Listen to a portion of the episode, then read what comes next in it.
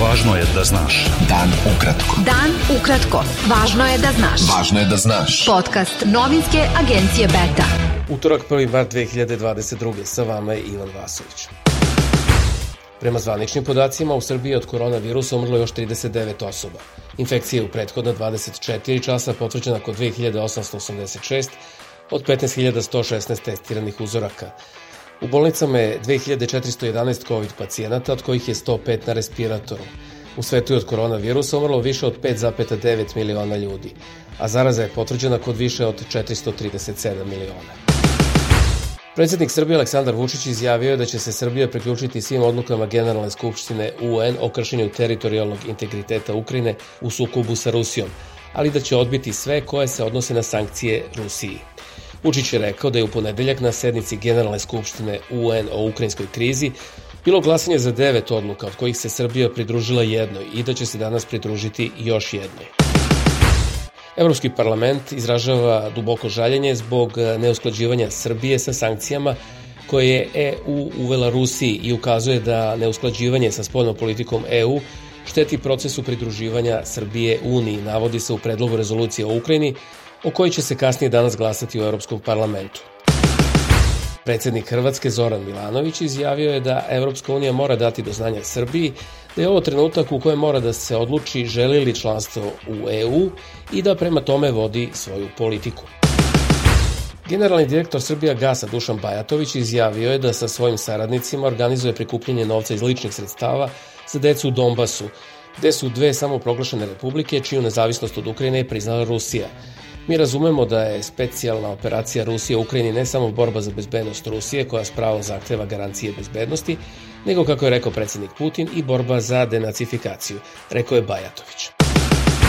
Ministar spoljnih poslova Srbije Nikola Selaković saopštio je da zalaganja za prijem Kosova u Savet Evrope prete da destabilizuju političke i bezbednostne prilike u regionu. Zalaganje za prijem samoproglašenog Kosova u Savet Evrope, ali i sve glasniji zahtevi da se Priština primi u NATO, ne samo da ne doprinose stabilnosti Evrope, već naprotiv prete da destabilizuju i političke i bezbednostne prilike u našem regionu. Navodi se u Selakovićevom saopštenju povodom objave izvestiteljke Viole von Kramon da podržava predlog da Kosovo podnese zahtev za članstvo u Savetu Evrope. Kamioni srpskih prevoznika koji su četiri dana bili blokirani na graničnom prelazu Djakov u Ukrajini počeli su da prelaze granicu prema Rumuniji, saopštila je Privredna komora Srbije. PFF Telekom Grupa objavila je da kompanija Telenor Srbija od utorka posluje pod novim imenom Jetel, a novi telekomunikacijni brend predstavljen je i u Mađarskoj i Bugarskoj. Beta. Dan ukratko. Budi u toku.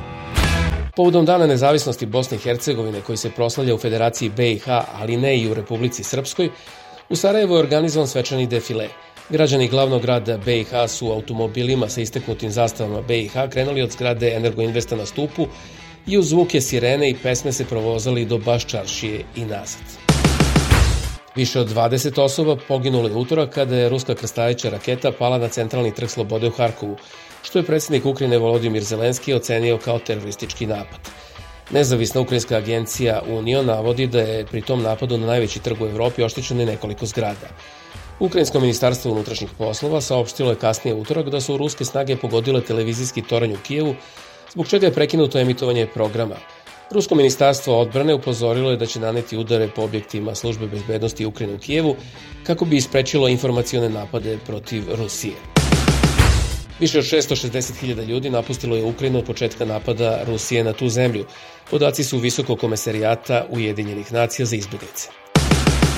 Predsednik Evropskog saveta Charles Michel izjavio u Briselu da će Evropska unija ozbiljno razmotriti zahtev Ukrajine da dobije status kandidata za članstvo u Uniji, ali je ukazao i na političku težinu takvog poteza.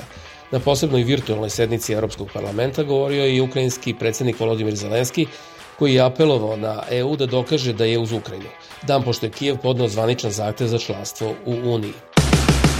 Francuski proizvođač automobila Peugeot saopštio je utorak da je odlučio da raskine saradnju sa srpskim teniserom Novakom Đokovićem. Britanski mediji su naveli da je razlog raskida ugovora Đokovićev stav tokom pandemije koronavirusa i njegovo mišljenje o vakcinaciji. Bio to pregled vesti za prvi dan marta. Sa vama je bio Ivan Vasović. Pratite nas i sutra. Prijetno. Pratite nas na portalu beta.rs I društvenim mrežama. Važno je da znaš. Dan Ukratko. Podcast novinske agencije Beta.